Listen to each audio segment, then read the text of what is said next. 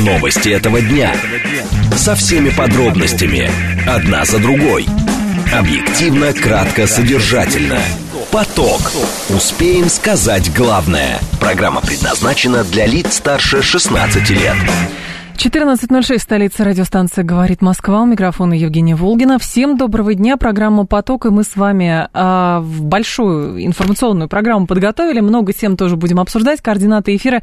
СМСки плюс семь девять два пять восемь восемь восемь восемь девять четыре восемь. Телеграмм для ваших сообщений «Говорит Москобот». Смотреть можно в YouTube-канале «Говорит Москва». Стрим там уже начался, поэтому, пожалуйста, подключайтесь. Давайте о движении в городе сейчас. В движении. Движение в городе у нас следующее по данным Яндекса, четырехбальные пробки в столице. Будьте, пожалуйста, внимательны. Внутренняя сторона МКАД от Носовихинского шоссе пробка до Волгоградского проспекта, до Новорязанского шоссе.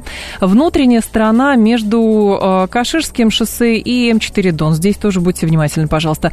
Так, есть на западе в районе Можайки затруднений и подъезд к Ленинградке со стороны, э, по внешней стороне затруднен.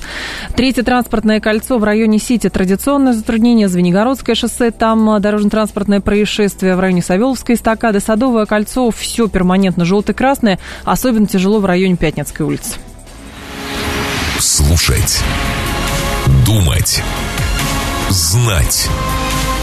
Говорит Москва.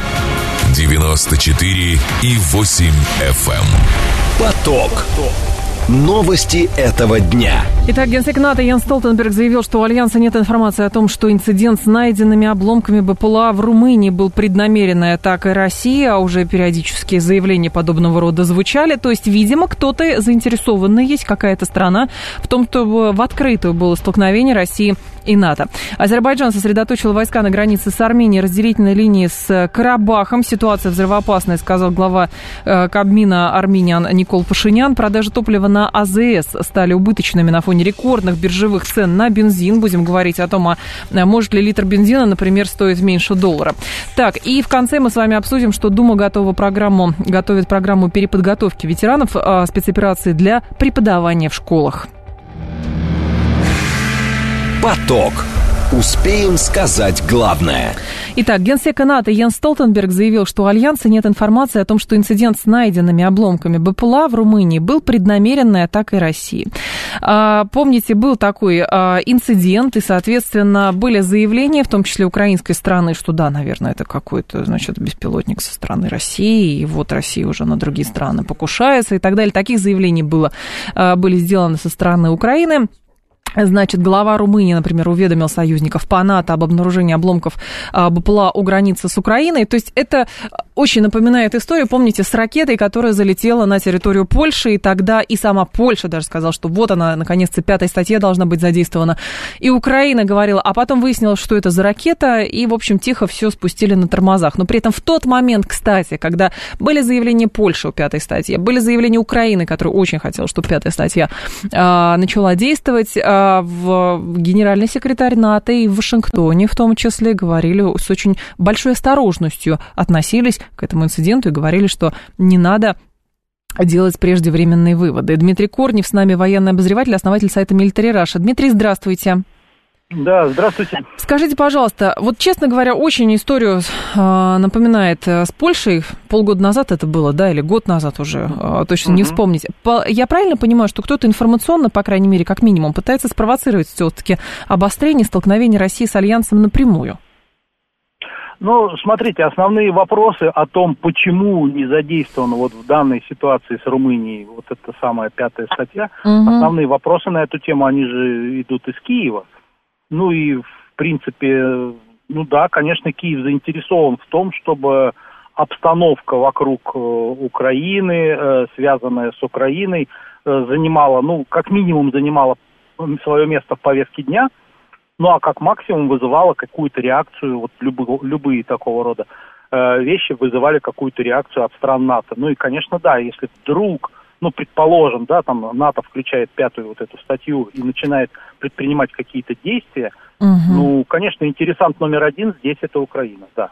Здесь это Украина, но в данном случае Украина же прекрасно понимает, что э, Соединенные Штаты э, могут сколь угодно, э, например, поставлять оружие разное или обещать еще самолеты, танки и другое там тяжелое вооружение, но напрямую, по крайней мере, в данный момент а Соединенные Штаты к столкновению с Российской Федерацией, ну, насколько я понимаю, всячески избегают. И уж польские, помните, уж насколько Польша говорила, что вот уже, смотрите, ракета, вы должны пятую статью включить.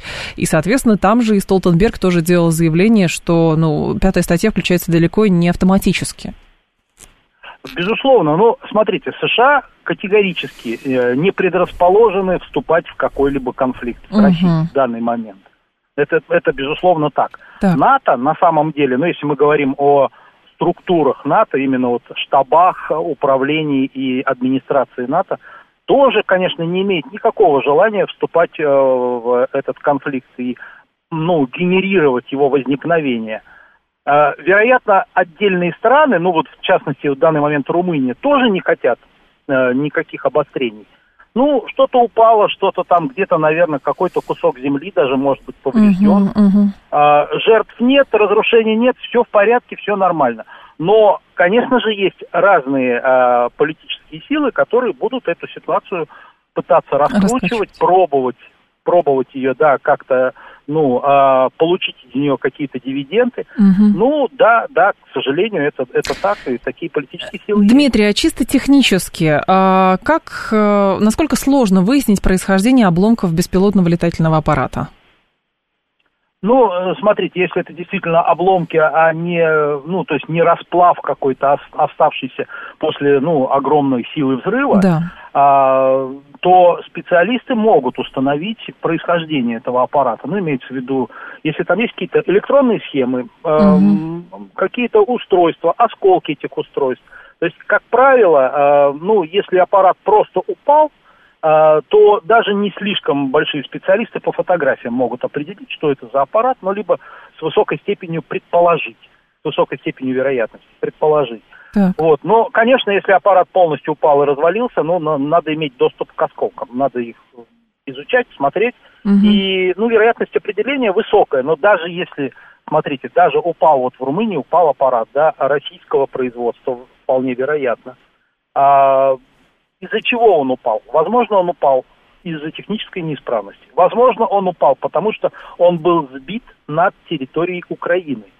И залетел Украинской. на территорию, да. Да, да, да. да. И вот после того, как он был сбит, он э, упал на территорию Румынии, если граница рядом, это возможно. И, ну, вообще тут надо смотреть еще такие вещи, как целеполагание. Это было направленное действие, специально инспирированное, или это было случайное, ну, происшествие летное, допустим. Uh-huh. Еще что. Ну, то есть вариантов, к сожалению, или к счастью, их много, и, ну, разумные головы смотрят все варианты. Ну, а те, кому нужен именно вот такой пиар и активное использование этого, ну да, они будут э, свои варианты рассматривать, а другие не рассматривать. Понятно. Спасибо большое, Дмитрий. Я вас благодарю. Дмитрий Корнев был с нами, военный обозреватель, основатель сайта Military Russia. По взрывчатке можно спокойно определить, где она произведена. По взрывчатке можно, ну, в смысле, если беспилотник нес э, какое-то взрывчатое вещество, какую-то бомбу, снаряд, не знаю, а можно ли э, определить действительно, что, ну, вот, ну, как взрывчатка, формула взрывчатки одна и та же, не знаю. Вот. Но пока они говорят откуда. А, то есть из последних новостей Смотрите, даже НАТО говорит, что у НАТО нет данных, что инцидент с обломками БПЛА в Румынии мог быть намеренной атакой России. Столтенберг подчеркивает, что эта ситуация демонстрирует риск инцидентов и несчастных случаев из-за конфликта на Украине, но он не говорит о том, что подобного рода инциденты могут быть а, казусом Белли для а, того, чтобы было прямое столкновение между НАТО и Российской Федерацией. Не просто потому, что НАТО какие-то очень миролюбивые и прочее. Во-первых, если бы натовцам нужно было спровоцировать, ну или кому-то нужно было бы спровоцировать открытый конфликт России и НАТО, то поводов для этого было очень много. И устроить что-нибудь для этого тоже можно было бы очень много. Понятно, почему заявление подобного рода делает Украина. Понятно, почему заявление подобного рода делает Польша. Понятно, почему заявление тоже делает Румыния. Но, кстати, министр национальной обороны Румынии Анджип Тилвер, он сообщил ранее, что в уезде Тулча были найдены обломки, которые могут быть обломками беспилотника. Официальный представитель Минобороны Румынии Константин Спыну заявил местной прессе, что власти выясняют происхождение БПЛА. А, он также подчеркнул, что нельзя устанавливать причинную следственную связь между этими обломками и предшествующими атаками на украинские цели на границе. А, э, нельзя установить, да, причинную связь между этими обломками и предшествовавшими атаками на украинские цели цели на границе с Румынией. То есть очевидно совершенно, что нервы у всех на взводе. И э, заинтересованные есть стороны, которые хотели бы, чтобы в открытую уже был конфликт, и перерос он э, в Третью мировую войну. Но в данном случае, видите, НАТО говорит, нет у нас данных. Нету. То есть все делают выводы, возможно, даже контакты по каким-то линиям сохраняются. Вот. Зеленский, нет, про Зеленского это про арбитраж было, сейчас попробую еще найти на эту тему информацию. Вот, страны НАТО солидарны с Румынией после обнаружения обломков БПЛА у ее границ с Россией. Мы продолжаем внимательно следить за ситуацией, остаемся в тесном контакте с нашим союзником Румынией. Мы с ней солидарны. В чем солидарны? В чем солидарная? То есть солидарность Румынии никак не сказала, что это плохо, хорошо, зафиксировала факт что был, было падение обломков э, там, якобы беспилотного летательного аппарата. Теперь выясняет, откуда этот беспилотник. Но ситуация действительно очень напоминает историю с Польшей, которая произошла несколько месяцев назад. А поэтому ну, какие-то заявления, наверное, более конкретные последуют. Внимание! Говорит Москва. 94 и 8 FM. Поток. Успеем сказать главное. Теперь по поводу того, что вот-вот э, вспыхнет еще одна горячая точка, которая тлеет перманентно уже много лет. Азербайджан сосредоточил войска на границе с Арменией и разделительной линии с Нагорным Карабахом. Ситуация взрывоопасная. Заявление делает глава армянского кабмина Никол Пашинян. По словам Пашиняна, ситуация такова, что международное сообщество, государства-члены Совбеза ООН должны принять серьезные меры, чтобы не допустить нового взрыва в регионе. Вопрос, что может сделать Организация Объединенных Наций, и самое интересное, почему обострение конфликта назревает именно сейчас. А Станислав Причин с нами, кандидат исторических наук, старший научный сотрудник Центра постсоветских исследований Института мировой экономики и международных отношений имени Примакова. Станислав Александрович, здравствуйте.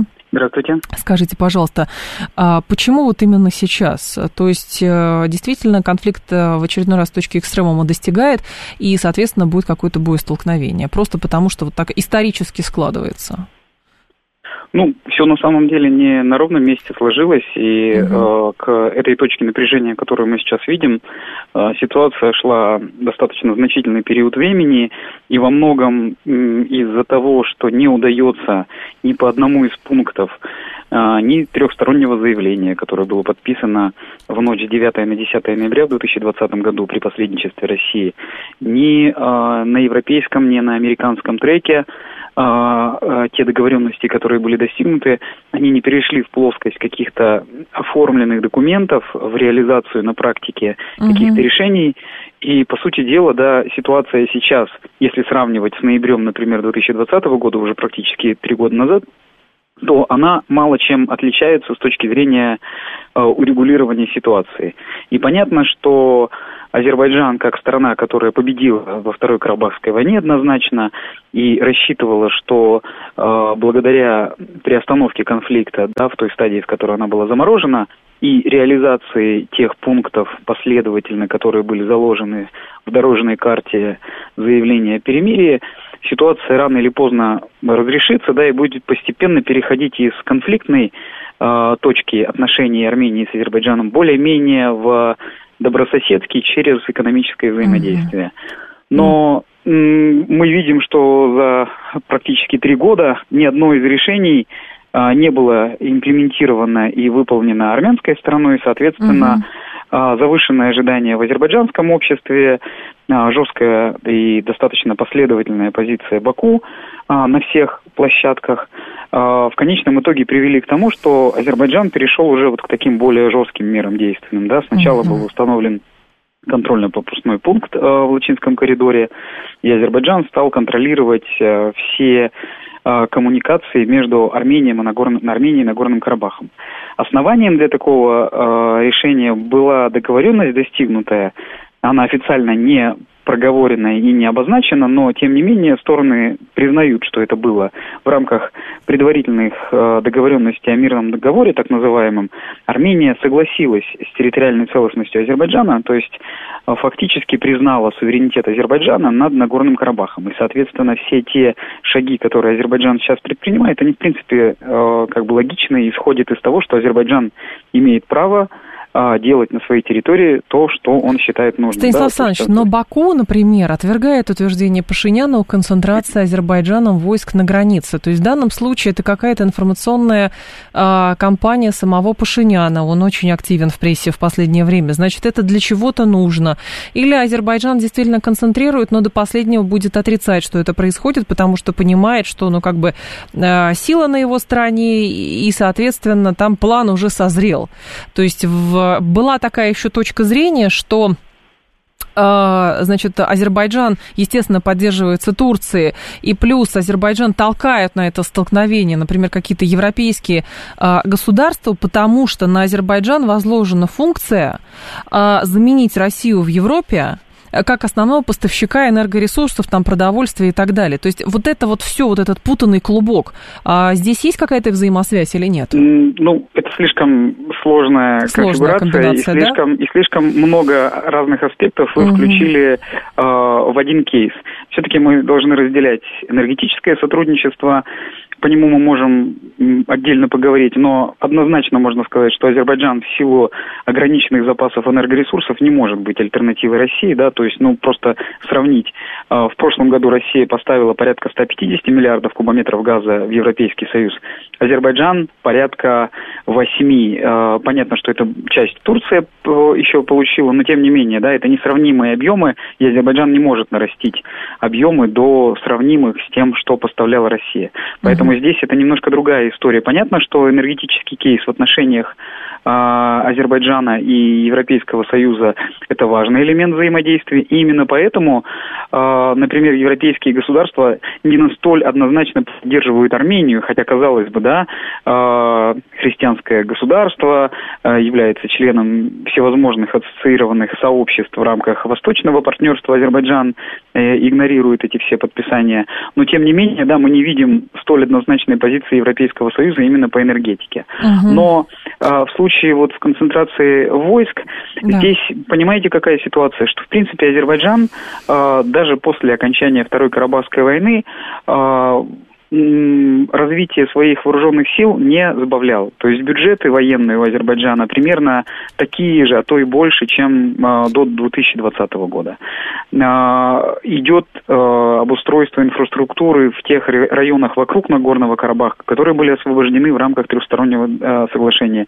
Кельбаджарские, uh-huh, uh-huh. Лачинские районы, да, то есть в них во всех возводится инфраструктура, то есть это была территория, которая была под контролем Армении. Соответственно, Азербайджан, понятно, что с точки зрения государства, которая э, рассчитывает э, прийти сюда всерьез и надолго, развивает военную инфраструктуру. Uh-huh. Понятно, что это тоже элемент э, давления на Армению, на жителей Нагорного Карабаха, пусть психологически, пока, э, дай бог, военный сценарий, это самый негативный и на самом деле будет очень трагический сценарий, потому что в военном плане, с учетом того, что Азербайджан контролирует все ключевые стратегические высоты вокруг Нагорного Карабаха, шансов победить у Армении с состоянием вооруженных сил угу. фактически нет. Поэтому это будет как бы игра в одни ворота, и Азербайджан этого на самом деле не хочет, но тем не менее готовится к худшему сценарию. И готовится uh-huh. не сейчас, не в конкретные дни. Это было на протяжении, на протяжении всего. То, что Пашинян сейчас нагнетает обстановку и обвиняет всех и вся, и рвет отношения и с Россией фактически, да, за счет своих заявлений. Вот последнее интервью итальянской газете «Ля Република», что это была на 90-99% ошибка стратегическая сделать ставку на Россию. Но это же действительно э, очень катастрофичный сценарий, да, то есть попытка таким образом Россию шантажировать, что вот вы плохой партнер, обвиняя его э, в невыполнении своих обязательств, это, конечно же, не то, каким образом нужно пытаться э, заручиться поддержкой у своего стратегического партнера. Станислав и... Александрович, да, но здесь, здесь, правда, два еще сюжета. В каком случае может ли быть задействован протокол ОДКБ? В случае Карабаха, понятно, нет, но в случае, если будет попытка, значит, атаки на армянскую территорию, тут как раз Пашинян и говорит, что вроде бы, да, ОДКБ может быть. И второй сюжет. А не связано ли все это с э, Зангизуром все-таки? Э, ну, на самом деле, сейчас вопрос Зангизура, он для Азербайджана не столь остро стоит, как, например, там, год назад, да, угу. когда по Лачинскому коридору еще не было таких такого продвижения. На тот момент Азербайджан все-таки придерживался линии, которая была зафиксирована да. в трехстороннем заявлении, а именно симметричность, открытость, открытых э, транспортных коридоров. Угу. То есть Азербайджан никаким образом не препятствует э, коммуникации между Арменией и Нагорным Карабахом. В свою очередь открывается Зангизурский коридор, который также позволяет Азербайджану э, при посредничестве российских пограничников да. э, иметь коммуникацию с Нахичеванием. Этого не произошло за два года. Азербайджан в конечном итоге на своей э, территории ставит КПП. И сейчас, на самом деле, если посмотреть на риторику того же Азербайджана, Зангизур немножко ушел в тень. То есть нет сейчас задачи э, реализовать это, потому что, в принципе, сейчас это гораздо сложнее сделать. То есть здесь, как минимум, приходится э, говорить о том же, опять же, что симметрия будет. То есть Но... будут посты армянские, соответственно, это Понятно. не будет э, тот режим, который взаимодействия и коммуникации между Нахичеванием и э, Азербайджаном, на который Азербайджан изначально рассчитывал. Поэтому угу. это сейчас немножко отходит на второй план. По поводу протоколов УДКБ, здесь тоже очень сложная ситуация с учетом того, что границы нет официальной, да, и особенно сейчас, когда вот были столкновения год назад в сентябре, в том числе по данным Армении на территории Армении, но опять же нет даже условной какой-то границы, да, которая стороны признают в качестве государственной, и поэтому здесь э, очень сложно подключать международную организацию, э, особенно по вопросам там, нарушения да. безопасности одного из участников, когда нет юридически обозначенной границы, да, то есть, ну, как бы нет юридического основания для того, чтобы э, подключать УДКБ. Э, и именно поэтому в прошлом году УДКБ не подключили, и это стало поворотной точкой для Армении. Ага, нас не защищают, нам не помогают. Вот смотрите, нас бросили один на один с э, тюркским миром, с Азербайджаном и с Турцией, что не совсем корректно. А что не совсем корректно? Да, Станислав Александрович, но здесь же есть еще другой момент. Для Российской Федерации, очевидно, совершенно вспышка в Закавказье, которую могут использовать сразу многие стороны в отношении того, чтобы попытаться Россию выдавить Закавказье, точно совершенно сейчас не к месту. И возникает вопрос, можно ли говорить, что будет какая-то экстренная встреча, может быть, полномочия российских миротворцев каким-то образом будут изменены в сторону усиления, чтобы там разблокировать Лачинский коридор и так далее. Мы же понимаем, что повод для, вой... Э, повод для войны не всегда причина войны. Но я не прогнозирую того, что угу. Лачинский коридор будет раз, разграничен. У Азербайджана да. вполне четкая, а, не, разблокирован. У Азербайджана вполне четкая позиция. Да? То есть, Прям если вам нужно секунд. снабжение угу. гуманитарное, да. то используйте дорогу через Агдам. И потому все. что это территория Азербайджана, и мы будем э, содействовать гуманитарному миру и обеспечению продуктами населения в Нагорном Карабахе, потому что это наша территория. Понятно. Спасибо большое, Станислав Александрович. Вас благодарю. Станислав Притчин был с нами, кандидат исторических наук, старший научный сотрудник Центра постсоветских исследований Института мировой экономики и международных отношений имени а, Примакова. Сейчас информационный выпуск продолжим. Новости этого дня. Со всеми подробностями. Одна за другой. Объективно, кратко, содержательно. Поток. Успеем сказать главное. 14.35 в столице. Радиостанция «Говорит Москва». У микрофона Евгения Волгина. Мы с вами продолжаем. Продажи топлива на АЗС стали убыточными на фоне рекордных биржевых цен на бензин. Об этом пишут ведомости со ссылкой на расчеты исследовательской группы Петромаркет. В начале сентября средняя маржа АЗС при заправке бензином 92-95 составляла минус 3 рубля, по дизелю минус 2 рубля на литр. Представитель Петромаркета отметил, что торговля бензином находится в отрицательной зоне с середины июля, а дизельным топливом с середины августа. А, значит, зампред правления Ассоциации «Надежный партнер» Дмитрий Гусев, это все в ведомости пишет, подтвердил, что по многим нефтепродуктам на АЗС маржинальная сейчас, а маржинальность сейчас отрицательная. Глава независимой топливной ассоциации а, говорил, что маржинальность составляет минус 2 рубля 19 копеек за литр.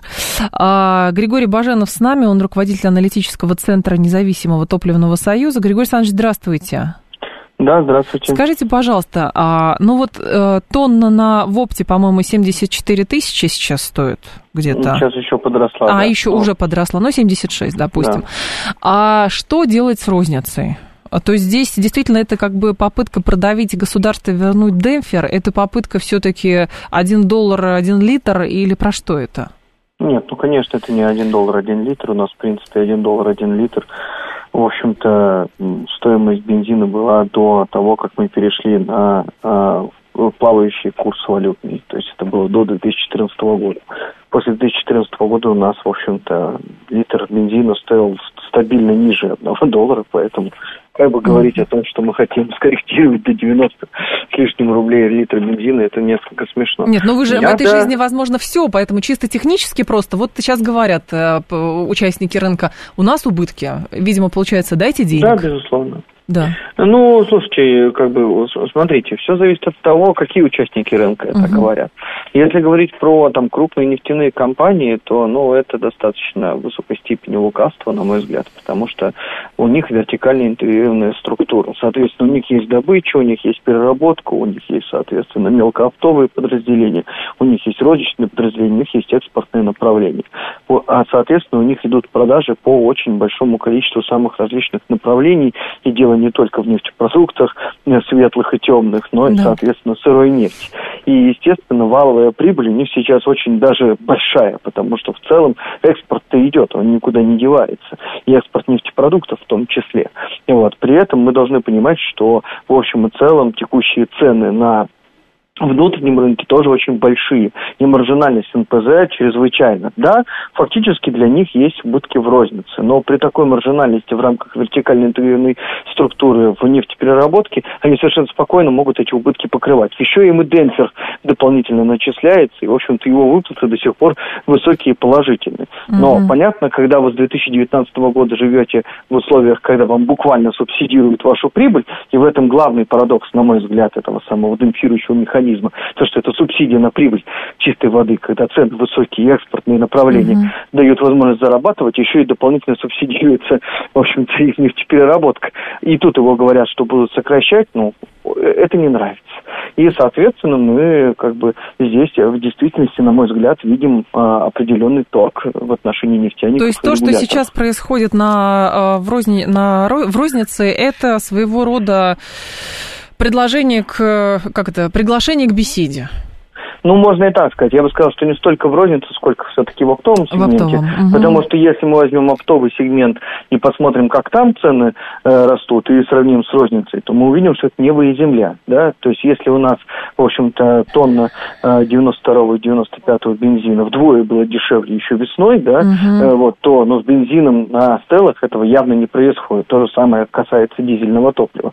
Мы не видим двукратное увеличение там, всех этих историй. Поэтому, ну, там цены растут гораздо медленнее, чем в опте. Я думаю, так. что в первую очередь мы должны говорить об, об оптовом звене в этом плане.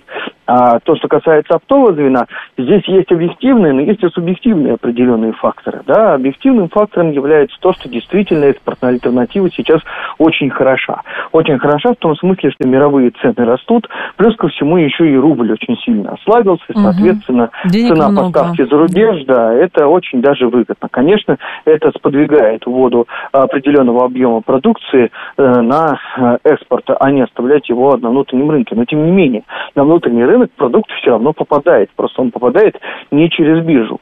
Спрос на бирже высокий, предложение там недостаточное. Вот мы и видим с вами очень серьезное раскручивание цен в оптовом сегменте. Угу. Григорий Александрович, но какие-то, э, скажем так, а, сторонники а, теории, что демпфирующий механизм, это, в общем, был объективный механизм, потому что с нефтяников и так, это основные доноры российского бюджета, э, налоговые я имею в виду, и, соответственно, они, естественно, какую-то хотят себе преференцию, а здесь и этого тоже лишают. С другой стороны, что в реальности теоретически может сделать правительство, чтобы, соответственно, ну, как минимум затормозить рост цены, как максимум, ну, даже немножечко их опустить, ну, потому что, правда, помните, когда вначале вводились вот эти жесткие ограничения на внешнем рынке, сразу подумали, если у нас будет избыток внутри, соответственно, и цены будут э, вли- э, реагировать на избыток понижением. Но так-то оно и было на самом деле, если мы говорим про прошлый год. Да, безусловно, статистически мы могли этого не улавливать, потому да. что мы регистрируем цены на, цены на стелах.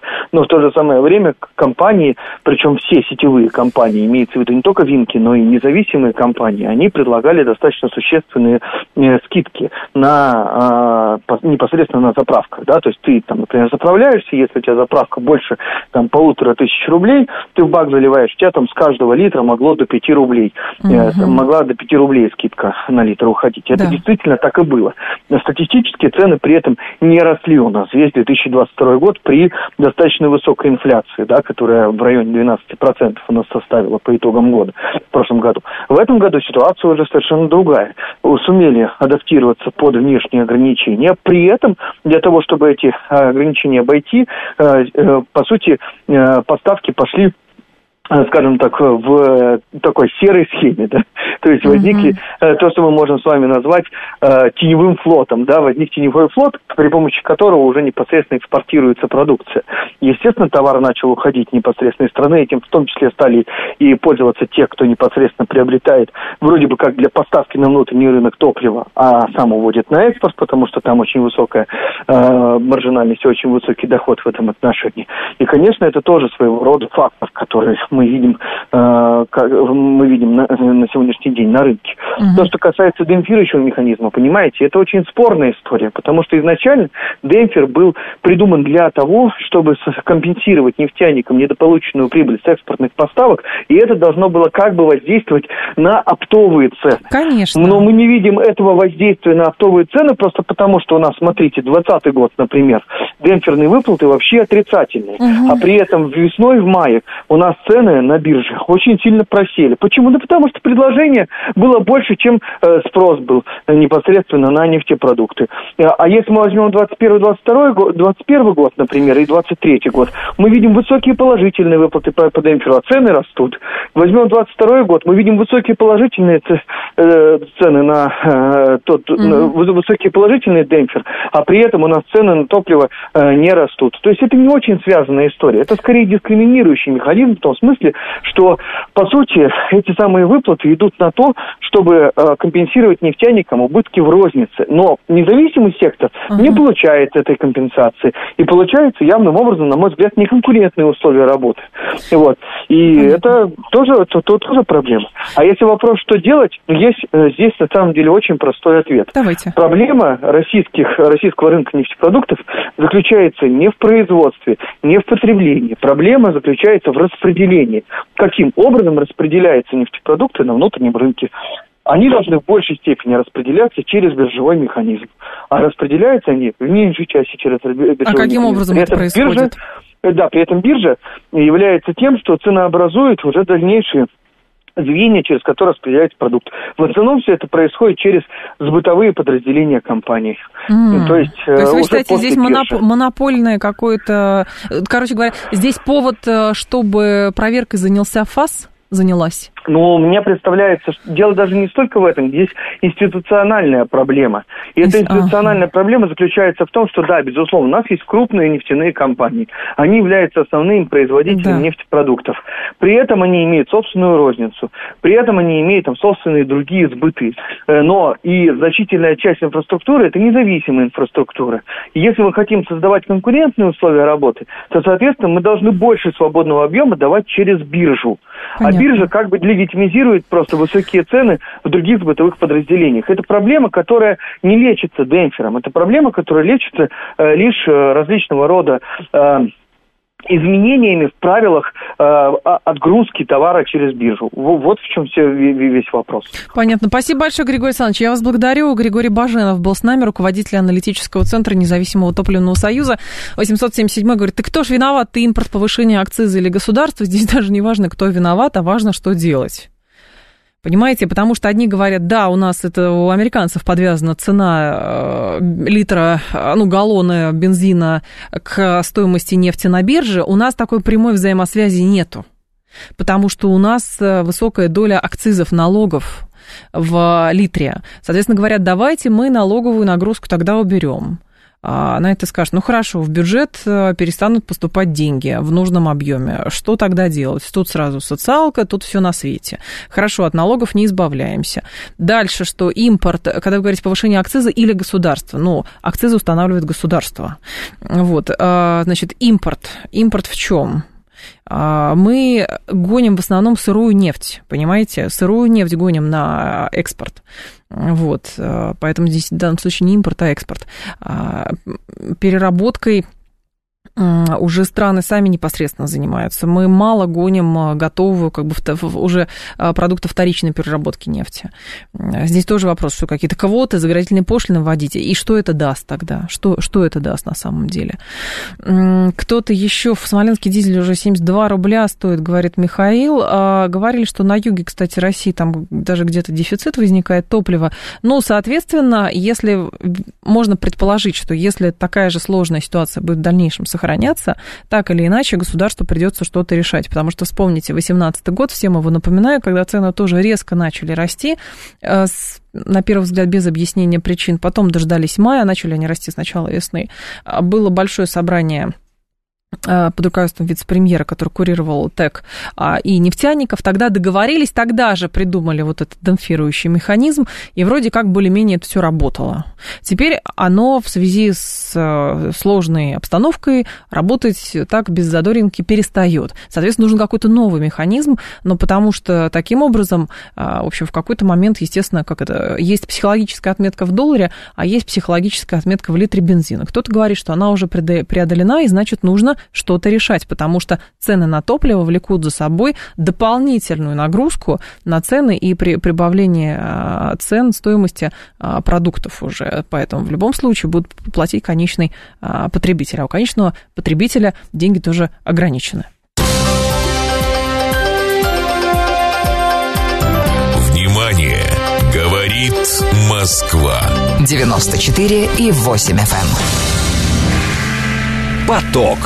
Успеем сказать главное. Дума готовит э, программу переподготовки ветеранов спецопераций для преподавания в школах могут ввести новый предмет основы безопасности и защиты Родины. После переподготовки на базе Университета просвещения заявил об этом Сергей Кравцов. Апробация нового предмета начнется уже в этом году. В школах его станут преподавать со следующего учебного года. В рамках предмета школьники получат знания о том, какую роль играет оборона страны для ее мирного социально-экономического развития, каков современный облик вооруженных сил, сказал министр. Школьников познакомят с такими понятиями, как воинская обязанность, военная служба. Глава ведомства особо отметил, что нагрузка на школьников не увеличится, останется прежним а, количество часов. Обучение будет бесплатным для ветеранов. И программа а, подготовки поможет ветеранам, у которых нет необходимых знаний а, в области детской психологии или педагогики. Эльвира Айткулова с нами, член Комитета Госдумы по просвещению. Эльвира Ринатовна, здравствуйте. Добрый день. Скажите, пожалуйста, а это ОБЖ или это не ОБЖ, это что-то другое? А, вы знаете, что сам предмет ОБЖ уже с этого года начинает трансформироваться и будет называться «Основы безопасности и защиты Родины». И меняется не только название, но и меняется содержание. То есть в течение этого учебного года, уже к началу следующего, мы должны в полном объеме уже увидеть эту программу. Она меняется и в части содержания, как раз будут добавлены и Э, разделы по тактической медицине, разделы по строевой подготовке, по управлению беспилотными летательными аппаратами. То есть все то, что сегодня э, является актуальным. Поэтому для такой подготовки мы говорим, что в течение этого года мы полностью весь цикл не вводим, то есть с этого учебного года часть э, входит этой программы, а уже с 24 угу. учебного года в полной мере будет называться «Основы безопасности и защиты Родины». А зачем строевая подготовка в рамках этого предмета? А, вы знаете, у нас э, сейчас, в принципе, в системе образования, наверное, это уже всем очевидно, происходит перезагрузка. И, наверное, мы сегодня смотрим весь тот э, опыт нашей традиционной а, российской системы образования, которая была там и в период Советского да, Союза, угу. то есть все те лучшие практики, которые давали результат. И мы увидели такой большой общественный запрос. Тогда этот предмет назывался начальная военная подготовка НВП, да, вот я тоже этот предмет проходила. У нас есть запросы и со стороны системы образования, и со стороны родителей. И поэтому, конечно, вот те элементы, которые доказали свою эффективность, они возвращаются в этот предмет, но уже с учетом современных реалий, например, там беспилотные летательные аппараты, мы понимаем, что это уже ну, совершенно mm-hmm. новый будет э, раздел вот в этом предмете. Эльвира Ринатовна, а другой момент. А ветераны а, СВО, насколько мы знаем, чтобы преподавать в школе, нужно иметь педагогическое образование. Я правильно понимаю, здесь будет сделано исключение? Вы знаете, вот краткосрочные курсы, о которых мы с вами говорим, mm-hmm. они как раз дадут возможность восполнить пробел именно в части владения педагогическими приемами, общение с детьми, да, какие-то психологические моменты. А сам предмет, он, конечно, больше такого практического уровня, и наши ребята, которые возвращаются со специальной военной операции, они, конечно, во-первых, э, знают практику, а не теорию, да. И, во-вторых, мы, конечно, понимаем, что когда мы с ребятами говорим о любви к Отечеству, о патриотизме, то лучшего примера вот, чем учитель, который сам прошел специальную военную операцию, быть не может. Поэтому э, и ребята сами, участники специальной военной операции, сегодня тоже говорят о том, что готовы уже работать в системе угу. образования. И второй очень важный момент, он тоже немаловажен. Сегодня у нас э, есть дефицит учителей, в том числе учителей, которые преподают, э, вот сейчас это предмет УБЖ, дальше он будет называться по-другому, говорил выше. И у нас здесь тоже есть дефицит э, кадров, которые могут преподавать эти дисциплины. Поэтому здесь как бы решаются две задачи, да, это и социализация тех, кто возвращается со специальной военной операции, плюс восполнение дефицита существующего кадров. Есть ли какая-то сложность в том, чтобы внедрять э, такую практику? Ну, то есть мы понимаем, что люди возвращаются из зоны боевых действий, а у людей есть э, как бы определенного рода там а, психологические сложности, мягко говоря, они испытывали. Возможно, у людей есть посттравматическое стрессовое расстройство. Как это будет отслеживаться, чтобы, соответственно, им сложно не было, и, в общем-то, ну, дети получали знания, а не было ничего такого, что, в общем, а, пришел человек, которому требуется самому помощь, а ему говорят, давай в школу. Он говорит, да я готов.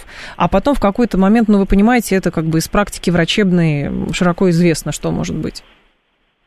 Ну, вы знаете, тоже э, мы же понимаем, что все будут э, возвращаться ну, в разном состоянии здоровья, да, и физическом, и ментальном. Поэтому, конечно, здесь предварительный отбор, он, конечно, будет. И будут и, ну, как сейчас у нас педагогические работники допускаются к работе, имея на руках угу. медицинские справки, да. То есть это не будет какая-то огульная работа, что все, кто пожелал, все пошли в школу.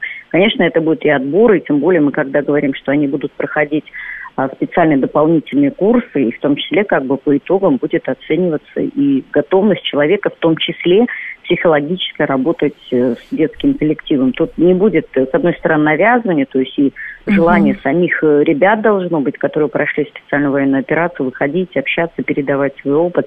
Потому что я с вами согласна, что тут, ну, у всех как бы каждый со своим багажом придет, да, кто-то, может быть, через как раз вот миссию педагога, да, сможет и донести какие-то свои там сокровенные мысли, свою там бесценную практику. Кто-то, может, не захочет общаться с большим количеством людей. Поэтому это все индивидуально, и здесь не будет такой компанейщины. Давайте мы там э, буквально каждого, пусть у нас пройдет там специальную военную операцию, да, иначе он не будет педагогом. То есть компанейщины точно не будет, это будет такая точечная работа, чтобы у нас, еще раз говорю, и ребята увидели настоящих героев, современных. И второе, чтобы у ребят тоже было желание, прошедших спецвоенную операцию, работать э, Понятно. в школах.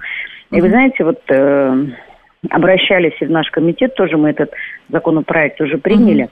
А, ребята, которые отправлялись на специальную военную операцию, допустим, не имея высшего образования, они, пройдя вот э, горнило военных действий, да, они уже показали свои способности, стали там командирами, да, то есть они показали себя управленцами, да, и уже они понимают, что у них э, не хватает каких-то, допустим, э, теоретических знаний, да, и они выразили желание, что они хотели бы получить теперь высшее образование. То есть они э, по-другому посмотрели на себя и на свой потенциал. И вот именно исходя из этого в наш адрес были обращения, что давайте мы позволим ребятам, которые не имеют, может быть, за плечами а, единый государственный экзамен, да, потому что, ну, возраст был другой, они раньше заканчивали школу, чтобы дать им возможность поступать в высшее учебное заведение. И мы вот соответствующие изменения в наши законы угу. тоже внесли, и у них будет тоже особый порядок поступления в высшее учебное заведение. Но вот у этих людей, которые будут преподавать основу безопасности и защиты Родины, даже если у них нет педагогического образования, за счет вот этих ускоренных курсов э, психолого-педагогических, они смогут преподавать в школе, я правильно понимаю?